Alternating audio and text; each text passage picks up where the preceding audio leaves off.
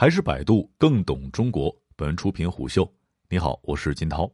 二零一一年，微信、陌陌们集体上线，支付宝的移动支付牌照获批，三 G 网民爆发，iPhone 四热卖，安卓干翻了塞班系统。伴随着这一切，移动互联网的勃兴与百度的过气形成了鲜明的对比。原本能够索引全网公开信息的引擎，在 APP 孤岛面前失去了入口地位和定价权。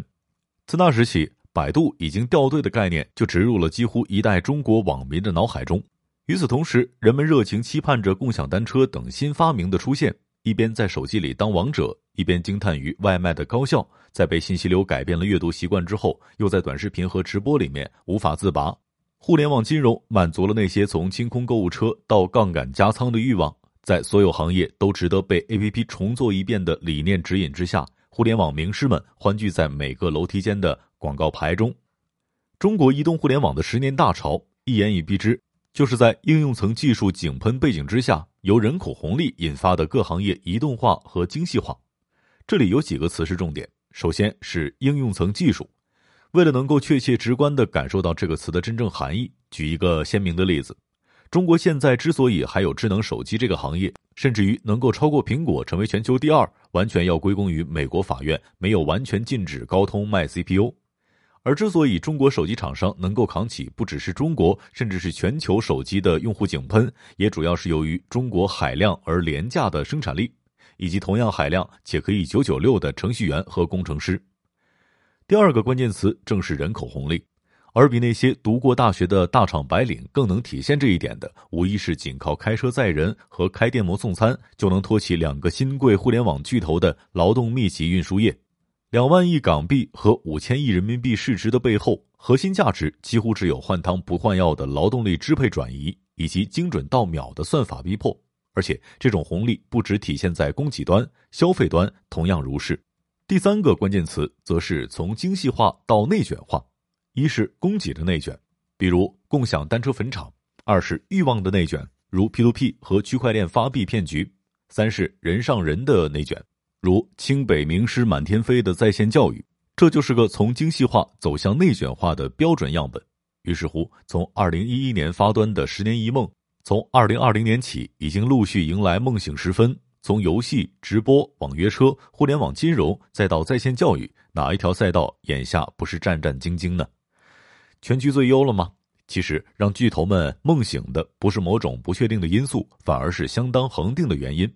在中国市场上推行一种产品或者服务，对于监管层而言，并不只是关注利润、纳税和就业岗位，而是更在意该产品或者服务将会如何影响社会总成本。比如，移动支付很方便，但不能以支付为入口撬动高风险金融产品；在线教育本应包含便利和普惠之意，但不能发展成为诱导家长和恐慌式加码的军备竞赛。而这还只是明面上的直接成本计算。如果再往深一层，百万级的互联网从业者和千万级的制造业、服务业和运输业劳动力在高强度环境当中工作，却很难说提升了产业的真正竞争力，甚至于对于行业效率的提升也很有限。所有人都知道，一旦外部环境变换，智能手机可以立刻不智能，更传统的行业就不用提了。而中国这十年间最光鲜的脑力劳动群体，却将汗水都挥洒在如何让用户多停留十分钟，或者还能向哪里收营销服务费上了。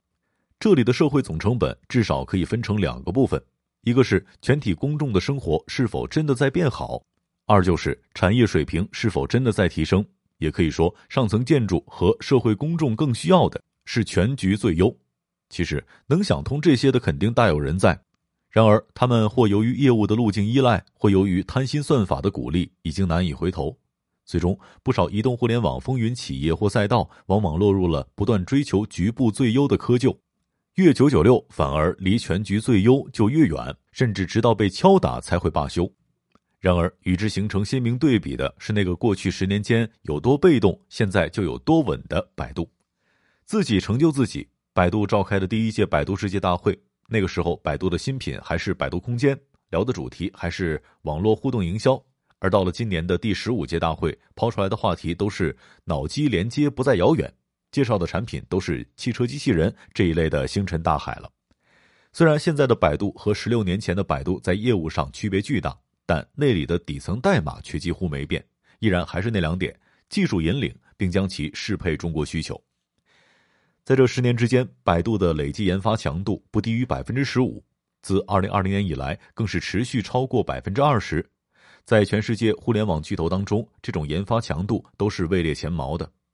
据统计，自二零一零年进军人工智能之后，百度的营收增长了十四倍，研发费用的增长却超过二十五倍。再说，如何将技术适配中国需求？上面提到，过去十年的移动盛宴是一场更看重如何能够搞定麻烦、不怕烧钱、铁军地推、重金营销、操弄人性的精细化伪技术内卷。如果想在这些领域长袖善舞的话，则必须要大搞特搞某某大战、免单补贴，最后往往会激发市场新的矛盾，或导致一地鸡毛。所以，不妨回想一下，什么时候对过去十年中国移动互联网热潮下的任何一类产业有过真正的战略背书和明确的资源推动计划呢？举一个例子，电子商务，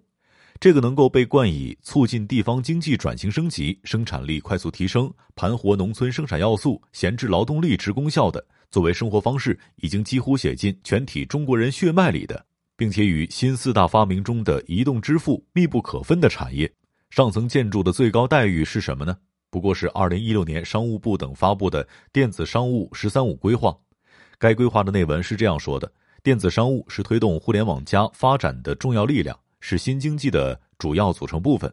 国家把电子商务与“一带一路”等国家重大战略联系在一起。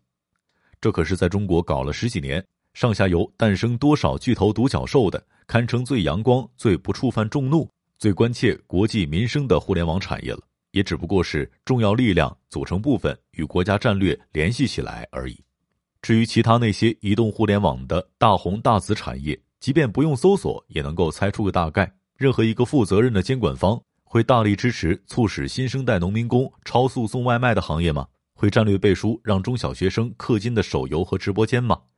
而人工智能呢？二零一七年，国务院印发了新一代人工智能发展规划，是向各省各部委直接下发的。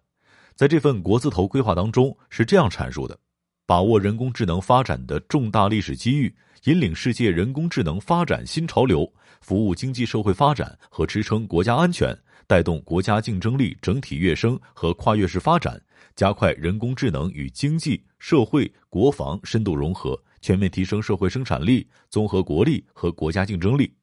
为我国未来十几年乃至几十年经济繁荣创造一个新的增长周期。人工智能发展规划是关系全局和长远的前瞻谋划。作为中国民营科技企业、互联网企业所涉及的领域，此前几乎从来没有被哪份国字头文件这样描述过，这样与国运紧密相连，并且如此的迫切。如果还掂量不出这些字眼的分量的话，不妨来看一下这份规划当中，国务院是如何给人工智能战略制定发展目标的。二零三零年达到世界领先水平，成为世界主要人工智能创新中心，核心产业规模超过一万亿，带动相关产业规模超过十万亿。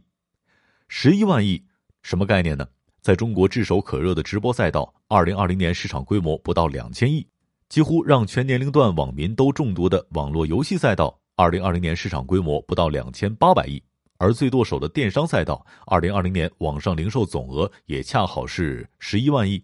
这还是因为疫情的影响，人们宅家网购的结果。而被外界嘲笑掉队多年的百度，在国务院公布这份规划之前，已经在 AI 赛道上跑了近七年。甚至于就在这份规划发布一年之前，李彦宏分别在公开演讲当中把这段逻辑说了两遍。未来互联网的增长不能再靠人口红利来驱动，移动互联网的时代其实正在离开我们。国家现在进入了所谓的新常态。即希望用互联网的思维方式、互联网的效率来推动各行各业产业的继续发展，但是我们互联网的从业者其实又深深的感受到了这其中的危机。这个危机就是因为过去的粗放增长阶段已经结束。需要注意的是，李彦宏说这些话的时候，正值百度历史上的最冰点，公司所处的舆论环境已经差到无以复加，而百度正式对外宣布 AI 战略，也是在那个山崩于前的二零一六年。甚至于当时的行业媒体是这样质疑李彦宏：“为什么我们现在谈的深度学习、人工智能，你会觉得这么重要呢？”大部分企业还觉得这是一个很遥远的事情，它跟移动互联网有关联吗？幸好先知没有成为先烈。关于百度 AI 发展现状的数字太多了，比如百度大脑日调用量突破一万亿次。最近三年，在中国人工智能专利申请和授权方面，百度始终排名第一。阿波罗自动驾驶总测试里程超过了一千三百万公里等等。但最能直观体现其价值的，恐怕还是这一年以来百度的财报数据。在最新的二季报当中，百度核心收入一共是两百四十亿人民币，其中 AI 相关业务斩获了五十亿的收入，占比已经超过了五分之一。要知道，这些客户当中不乏各地政府、央企、国企、事业单位。百度在中国国土的各个方向上都在推动地方政府的智能化升级，以及深入各类民生业务，甚至还在推动 AI 人才教育培养机制。可以说，百度正在逐渐成为 AI 国家战略的民间最有力建设者和产品服务提供方。